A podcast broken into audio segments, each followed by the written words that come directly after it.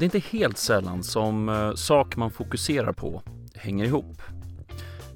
Ta till exempel förra avsnittet av KH-podden, den om Marilyn Monroe och hennes väg till stjärnglans och berömmelse, men också tragedi och för tidig död. Knappt hade jag hunnit ge ut avsnittet innan tankarna började snurra kring vilka fler kändisar som befann sig i konspirationsbubblan genom det enkla faktumet att de avlidit. Men det i sin tur ledde till funderingar kring vilka kändisar som inte bara påstås fortfarande leva utan också de som sägs vara döda och ersatta av en dubbelgångare. Det vill säga att den kända personen som idag är aktiv inte är samma person som blev känd. Någon gång på vägen blev hen utbytt mot en lookalike. Ja, den här typen av tänkande är inte på något sätt nytt. Men som med så många andra ämnen som knyts samman med konspirationsteorier kan vi konstatera att tillgången till internet och sociala medier har gjort det väldigt mycket enklare och snabbare för dessa påhitt att spridas och slå rot. Det gäller även de fejkade dödsbuden som nu kommer åtminstone en gång i veckan kring kändisar, även om de här inte kommer tas upp i dagens program. Så med det sagt så är det dags att ni tar på er glasögonen från Daylive, tar fram DNA-testet och en bunt med gamla kändisfoton. För idag, då ska vi utröna vilken kändis som verkligen lever och vilken som vilar i frid. Jag heter C.J. Åkerberg och ni ska vara dubbelt välkomna till det här avsnittet av Kvalificerat Hemligt. Denna gång om konspirationsteorin bakom Michael Jacksons död, Paul is dead-teorin, döda kändisar som lever och levande kändisar som egentligen är döda.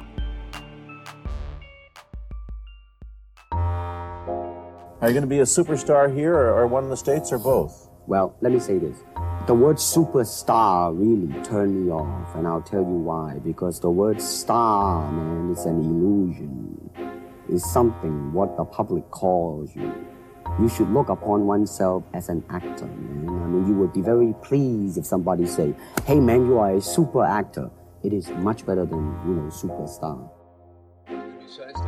Besides the most conclusive evidence would be if they would agree to exhume the wax body, if it is indeed a wax body. But they won't. That's the interesting Yeah. question. I've had a lot of questions. People ask me, Do you think he's alive? What have you seen? I can honestly say I've seen a lot of information on one side, perhaps that he is Yes. alive, but absolutely nothing from the other side to prove he's dead. You say he travels, he could be watching us right now.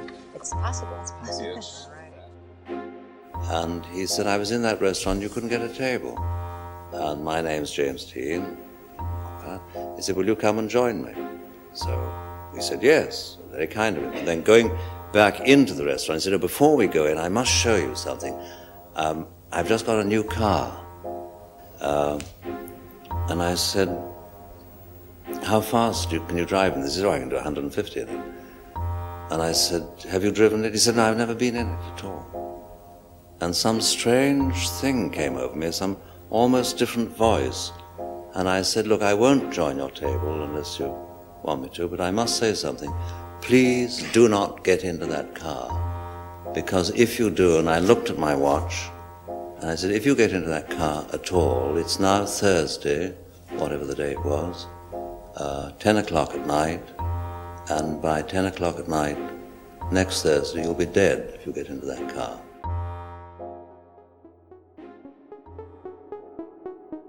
På något sätt är det ju ändå förståeligt. Du är en film eller musikstjärna på toppen av din karriär.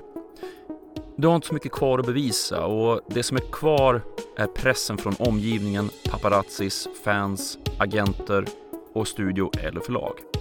Är det då så avlägset att tänka sig att vissa kändisar som tröttnat på det här livet ser till att så att säga koppla sig loss från kändisskapet? Att få uppleva ett vanligt och stilla liv, fritt från krav och krångel som berömdheten för med sig. Ja, det är i alla fall de tankegångarna som driver konspirationsteorierna om döda kändisar som egentligen inte alls är döda.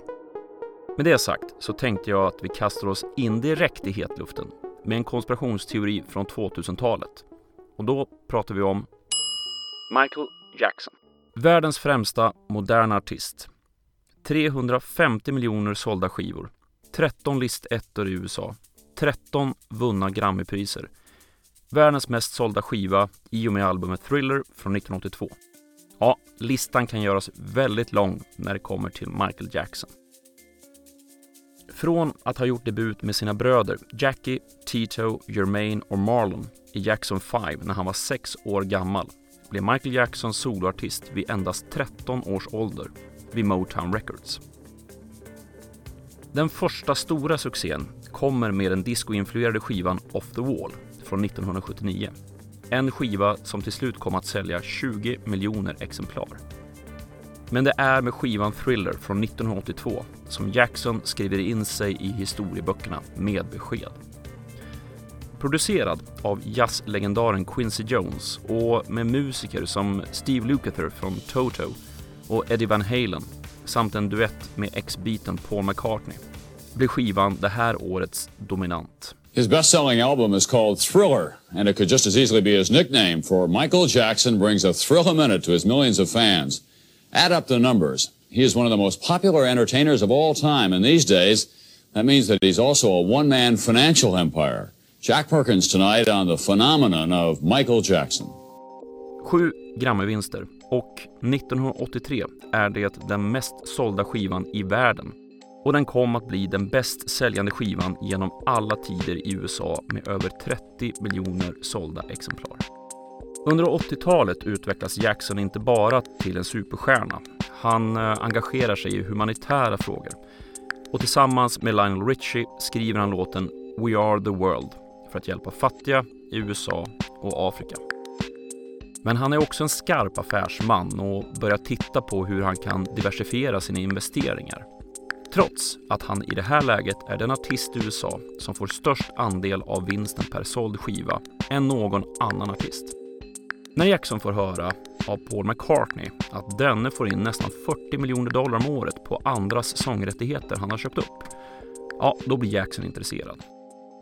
Det här leder till att han under 80-talet börjar köpa upp små delar av kataloger med väl utvalda låtar.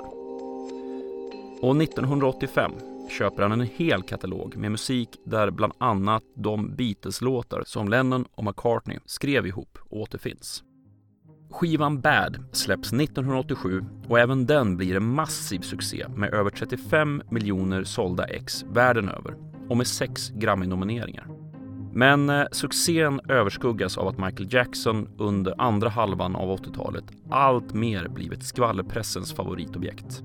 Allt från teorier om att han blekte huden och genomgick en uppsjö med plastikoperationer till att han sov i en syrgassarkofag och adopterade en schimpans vid namn Bubbles.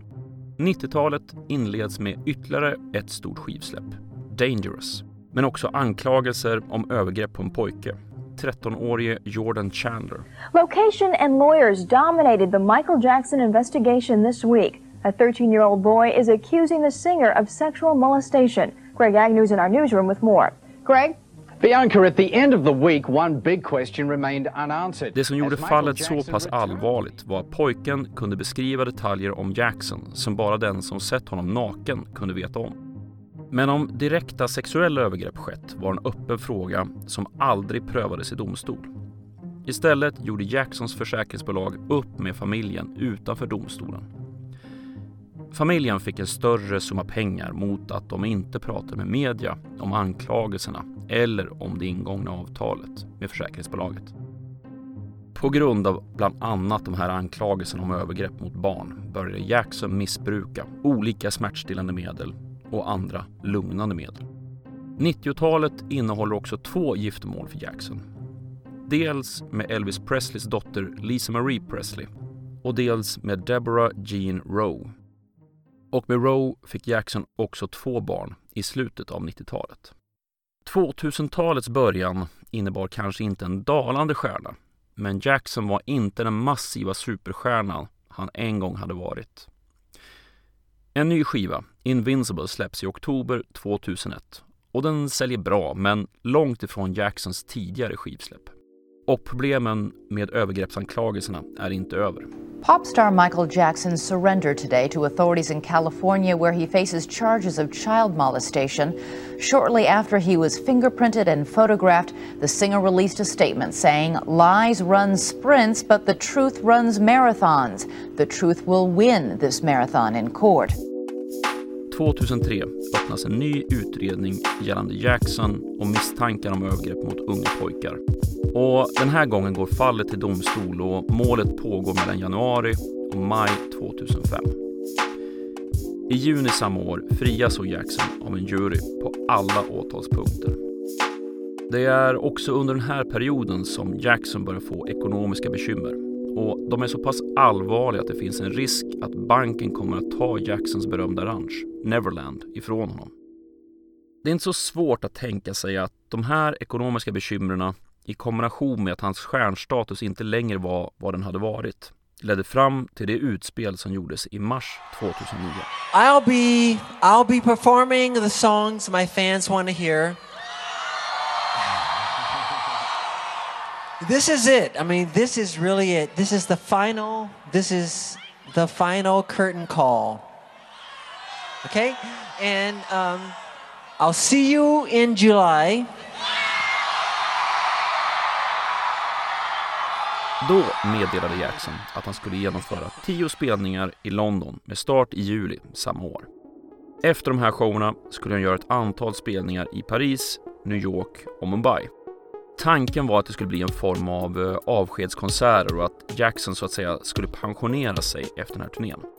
Och passande nog får turnén namnet This is it. Men turnén blev aldrig av. Natten till 25 juni kommer Jackson hem efter att ha kört en repetition inför den kommande turnén. Men stjärnan har svårt att somna och får en blandning av lugnande mediciner från sin läkare, Conrad Murray, på plats. På förmiddagen den 25 har Jackson inte gått upp, så hans läkare tittar till honom. I senare förhör ska läkaren ha sagt att Jackson i det här läget var varm och att hjärtat slog, men han inte andades när Murray tittade till stjärnan. Läkaren påbörjar enligt egen utsago hjärt-lungräddning samtidigt som han försöker få tag på någon i huset som kan hjälpa honom. 12.21 kommer ett samtal in till räddningstjänsten med begäran om ambulans och 12.26 är ett ambulansteam på plats hemma hos Michael Jackson som fortfarande inte andas.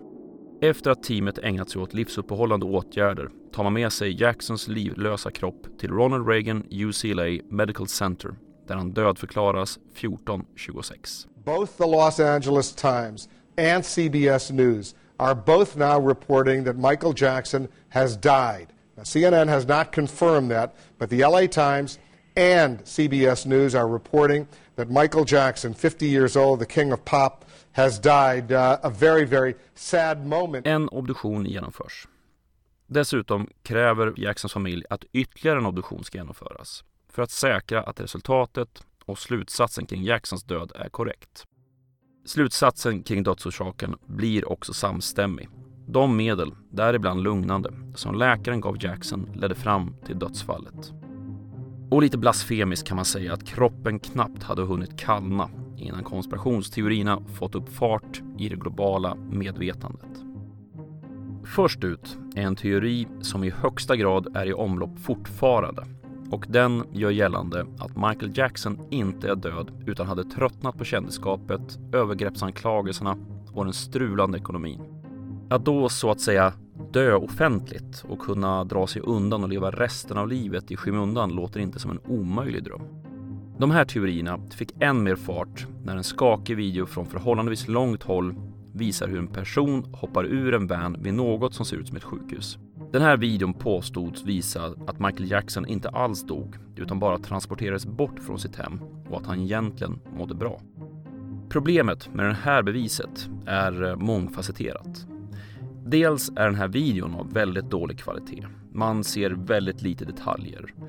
Personen i videon är förvisso ungefär av samma kroppstyp som Jackson men ser ut som är knappast ett bevis som håller i rätten. Sen är det svårt att säga exakt när på dagen videon är tagen, men eh, videon är filmad i ett garage utan att något som helst dagsljus filtrerar in. Det här är ett litet av ett antagande, men lek i alla fall med tanken. För att vara i Los Angeles innebär det att klockan behövde vara efter åtta tiden på kvällen för att solen skulle ha gått ner. Och med tanke på att ambulansen körde Jackson till sjukhuset på tidig eftermiddag så innebär det att den här bilen som nu körde Michael skulle ha stått parkerad eller kört runt Westwood-området i en 7-8 timmar innan han släpptes av. Alternativt, än mer osäkert, har han hållit sig gömd under hela eftermiddagen och sen blivit upplockad. Och slutligen, vi ska också tro att en person med tillgång till en videokamera råkade vara så påpassligt placerad att hen kunde filma den här situationen utan att någon såg denne eller att någon stoppade det hela. Med alla de här frågetecknen framför oss kanske vi kan åtminstone konstatera att det låter lite för bra för att vara sant. Vilket det också var. Videoklippet lades upp på Youtube under en dag i juli 2009. I augusti samma år går tyska tv-bolaget RTL ut och berättar att de har filmat det här klippet någonstans i närheten av Köln. Och tanken med att skapa den här typen av video var att visa hur lätt falsk information blir viral i ett upphetsat medieklimat. Men den här videon sprids fortfarande som faktiskt bevis för att Jackson egentligen lever. Och nog för att RTL fick rätt i hur klipp kan bli virala. Men tanken var nog inte att bidra till konspirationshetsen. Som plåster på såren har man från tv-bolagets sida lagt ut filmklipp på Youtube som visar hur man skapade hela fake-videon från start till slut. I övrigt så består bevisningen av att Michael Jackson fortfarande skulle vara levande av mer eller mindre lågupplösta bilder från världen över som visar vad som påstås vara en välmående Jackson ute bland folk. Det här fenomenet, att en känd person verkligen avlider men där fans och andra konspirationsentusiaster försöker hävda att kändisen egentligen lever. Det vill säga att hen bara fejkade sin egen död för att komma undan kändisskapet är nog lika vanligt som kändisars död. För att vara lite rekursiv.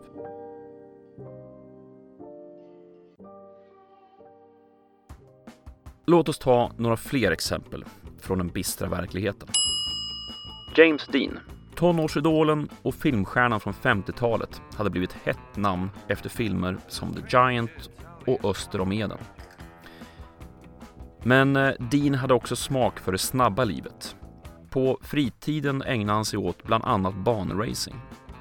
30 september 1955 ska Dean och hans team köra till Salinas för att preparera Deans Porsche Spider inför en racinghelg. Dean får rådet att köra sin Spider till Salinas för att få känsla för bilen då den var förhållandevis ny och inte helt inkörd. Runt kvart över fem på eftermiddagen kommer hela sällskapet, Dean i sin racingbil tillsammans med sin mekaniker Rolf Witherich, följda av en kompis till Dean samt en fotograf i en pickup, fram till motorväg 466 mot Paso Robles. Dean, ja, han gasar iväg och lämnar gänget i pickupen bakom sig. En halvtimme senare, kvart i sex, kommer en bil som färdas i motsatta riktningen på väg 466 över på fel sida när den ska göra en sväng norrut på väg 41. Samtidigt som Deans bil kommer i hög fart. Kollisionen är ett faktum och Deans Porsche Spider kastas upp i luften och voltar två, tre gånger innan den slutligen slår i marken.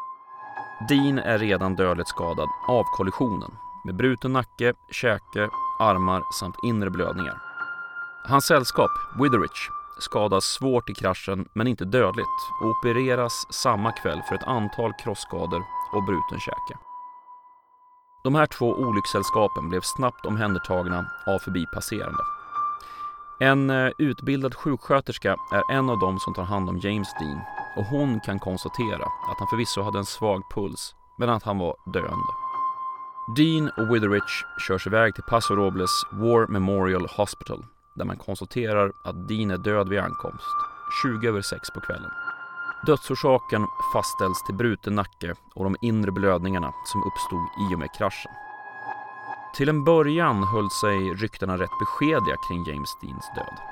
Mest handlade det om fans som inte kunde tro att idolen hade avlidit. Men eh, under årens lopp började rykten göra gällande att Dean Spider inte körde så pass fort som polisutredningen hävdade. Något som i sin tur skulle peka på att något annat hänt med bilen och dess passagerare som orsakade deras skador. Men sen började rykten florera att Dean inte alls dog utan bara flydde sitt kändisskap som den torterade konstnärssjäl han var. Och för inte allt för länge sedan, för bara något år sedan, kom så nyheten om att James Dean hade avlidit i Kanada. Eller ja, inte Dean, utan en äldre gentleman som avled i en bilolycka. Och det var denne man som en del konspirationsentusiaster hävdade bestämt var just James Dean och att han hade levt i Alberta, Kanada sedan 1955. Ett problem för den här teorin var att mannen som avled var 95 medan Dean bara skulle varit 87 när det här skedde. Sen har vi hela historien kring Deans Spider som såldes för skrotvärdet efter kollisionen och senare sades ha haft en förbannelse vilande över sig och att de som använde delarna från bilen skadats eller dött i tragiska olyckor. Troligtvis kommer den här myten från mekanikern och entreprenören George Barris som var den första att äga Spiden och som sen gav ut boken Cars of the Stars 1974 med bland annat de här teorierna. Det var Barris som hävdade att delar från bilen förde med sig otur för den som körde bilar med de här delarna. Men eh, de allra flesta av de här historierna har inte gått att bekräfta på något sätt överhuvudtaget.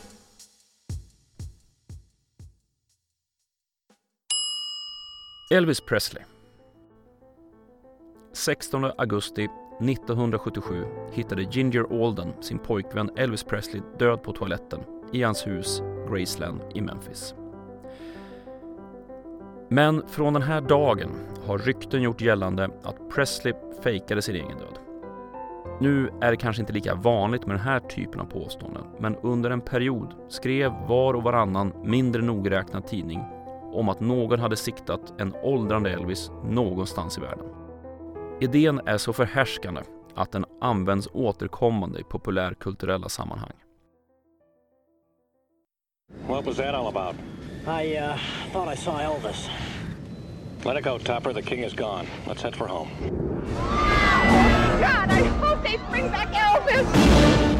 Here we are at the Riviera Hotel and Casino, and it's International Elvis Week. It was a night.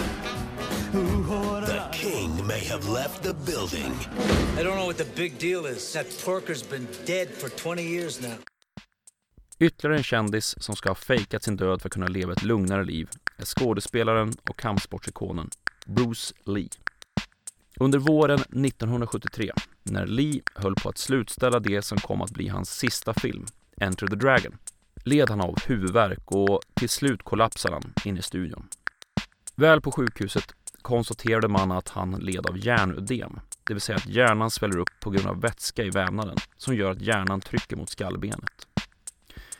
Läkarna lyckas häva ödemet och Lee skickas hem. 20 juli har så Bruce Lee ett arbetsmöte hemma hos en god vän i Hongkong där han återigen drabbas av huvudvärk. Lee får en smärtstillande tablett och går och lägger sig framåt tidig kväll för att sova en stund. När han inte gått upp senare på kvällen tittar vännen till honom och inser att Lee är helt livlös. En läkare tillkallas men Lee dödförklaras så fort han anländer till sjukhuset. Vid obduktionen av Lees kropp noterar läkaren att Lees hjärna var kraftigt förstorad och att en trolig förklaring till detta var en reaktion på det läkemedel som stjärnan fick från sin vän den ödesmättade kvällen. Och på samma sätt som Elvis-legenden utvecklade sig vägrade fans till stjärnan att acceptera att han var för evigt borta. Istället börjar man se Lee dyka upp lite varstans i världen och skvallertidningarna var inte sena med att repetera dessa så kallade fynd. Det är dags att vi lämnar avlidna stjärnor som egentligen lever i hemlighet och istället fokuserar på stjärnor som lever mitt framför näsan på oss men som egentligen är döda. Och då tänker jag specifikt på en väldigt envis teori som florerat sedan 60-talet och är kopplad till världens i särklass största band, The Beatles. Tiden har kommit för att dyka ner i idéerna kring det som kommer att bli känd som Paul is dead. Lördag 7 januari 1967 var en kall dag och man varnade från myndighetshåll för att vägarna kunde bli rejält hala. Det gällde även motorvägen M1 som knöt London till Midlands. Sent den här dagen började ett rykte gå i London om att beaten Paul McCartney hade förolyckats i en svår krasch ute på just M1. Det här ryktet kunde förhållandevis snabbt, i den här tidens mått mätt, avfärdas.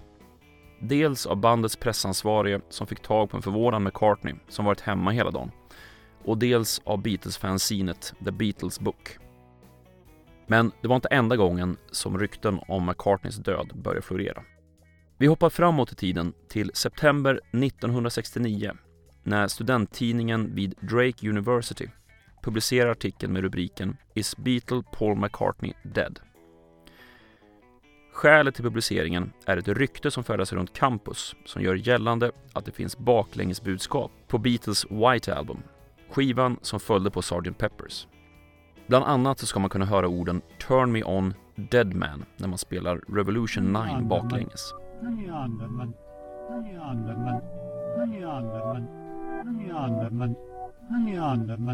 I oktober samma år får Beatles pressansvarige Derek Taylor berätta i en intervju hur han under senare tid fått en uppsjö med frågor om huruvida McCartney dött eller inte.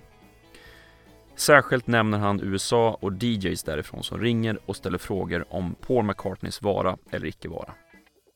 Samma månad, 12 oktober närmare bestämt, tar en DJ i Detroit upp frågan i sitt radioprogram och diskuterar det ingående. Det här i sin tur leder till att en analys av skivan Abbey Road publiceras i tidningen The Michigan Daily. Men eh, artikeln är mycket mer än så. Skriven av universitetsstudenten Fred Labor är texten en ironisk överanalys av Beatles-skivorna och dödsryktet kring McCartney. Mycket av det som Labor skriver är rakt av fria fantasier som han själv diktat upp. Det framgår snart för den som läser artikeln att Labor nästan till kiknande framför en absurd historia som mer påminner om Monty Python än verkligheten. För enligt artikelförfattaren hände följande. Efter ett stort uppslitande gräl under en inspelning i november 1966 kör McCartney iväg i vredesmod i sin Aston Martin i hög fart. Det är eh, fyra timmar senare han hittas under sin upp och nervända bil i en kulvert, halshuggen i olyckan. När de kvarvarande bitarna får det här dödsbeskedet blir de bestörta men eh, beslutar att man ska hålla Pauls död hemlig för stunden då man oroar sig för hur omvärlden ska reagera. George Harrison får sköta begravningen Ringo håller i begravningsceremonin medan John Lennon låser in sig i tre dagar och efter att de här dagarna passerat kommer Lennon ut med en plan. Paul ska ersättas och sen ska små detaljer och avslöjanden om det här utbytet gömmas på bandets skivor. Första steget i den här cirkusen är att hitta en ersättare till Paul. Enklaste sättet att göra det, frågar ni? Håll i en Paul McCartney dubbelgångartävling naturligtvis. Vinnaren av tävlingen är en skotte och föräldralös till på köpet vid namn William Campbell. Men eh, Campbell är fortfarande inte tillräckligt lik så ett visst mått av plastikkirurgi krävs för att han ska kunna passera obemärkt som den egentligen avlidne Beatle. Arbetet med den nya skivan Sgt. Pepper inbegriper också avslöjandet kring Pauls död, naturligtvis. Så det påstås att en grav förekommer på omslaget och i anslutning till den så återfinns gula blommor som enligt Labor kan ses antingen som ett P för Paul eller som formen på Pauls bas. Och så här håller det på. Omslaget på Abbey Road är uppenbart en liknelse för återuppståndelsen där en nyuppstående McCartney leds bort från en kyrkogård. Hur vet vi det? Jo, han har svarta byxor och är utan skor. Och det var tydligen så män begravdes förr i tiden. Yeah, no, what happened was we did a cover for a record called Abbey Road, and the idea was to walk across the crossing. And I showed up that day with sandals, flip flops, and so uh, it was so hot that I kicked them off and walked across barefooted. So this started some rumor that because he was barefooted, he's dead. I couldn't see the connection myself. Även utan de möjligheter som nätet erbjuder när det kommer till faktakoll så är det rätt fascinerande att någon kunde ta de här artiklarna på allvar. Men ryktena tog skruv, flera radiostationer började diskutera fenomenet. En radiostation skickade till och med iväg en programledare, Alex Bennett, till London för att gräva mer i den här historien. Väl på plats får Bennett Beatles trummis Ringo Starr att uttala sig. Och nästan som en profetia kring hur fakta och påhitt behandlas i vårt tidevarv, säger Ringo Starr. If people are gonna believe it, they're gonna believe it. I can only say it's not true. Paul själv intervjuas till slut av BBC i slutet av oktober där han själv får kommentera de här ryktena. Och i novembernumret av tidningen Life pryds tidningens omslag av Paul McCartney och hans fru Linda samt parets två barn. Och de här två framträdandena hjälper till att lugna ner ryktesspridningen till slut. Det här med ersättningsteorier är en återkommande idé bland konspirationsteorier, även om det är något smal genre. I modern tid är kanske den teorin om den kanadensiska popsångerskan Avril Lavigne den mest spridda. Teorin ser ut så här. 2003 ligger den nysprungna popidolen Avril Lavigne i startgroparna för att spela in sin andra skiva. Debutskivan Let Go var en rejäl hit i stora delar av världen och strålkastarljuset riktades nu skarpt och obarmhärtigt mot den 17-åriga kanadensiskan.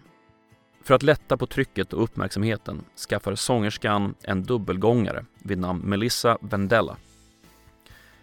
Men pressen och stressen ökar och när Levins farfar dör orkar hon inte med mer utan tar livet av sig.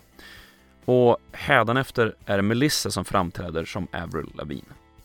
Men naturligtvis återfinns det massor med ledtrådar i texterna till artistens låtar samt att den här versionen av Lavigne inte alls ser ut som den citationstecken riktiga Avril Lavigne. Och allt detta har fans och skarpögda internetdetektiver lyckats luska fram alldeles själva och helt objektiv. Nej, naturligtvis inte. Den här historien tycks ha sitt ursprung på en blogg i Brasilien med namnet Avril esta morta skapad 2011. Där la skaparen fram hela den här historien, komplett med före och efterbilder på stjärnan, hennes handstil och sångtexter.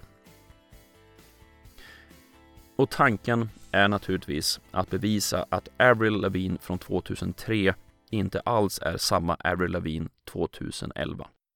Konspirationsteorin lever ett undanskymt liv fram till hösten 2015 när en reporter vid Buzzfeed skriver på Twitter om bloggen och de här galna teorierna.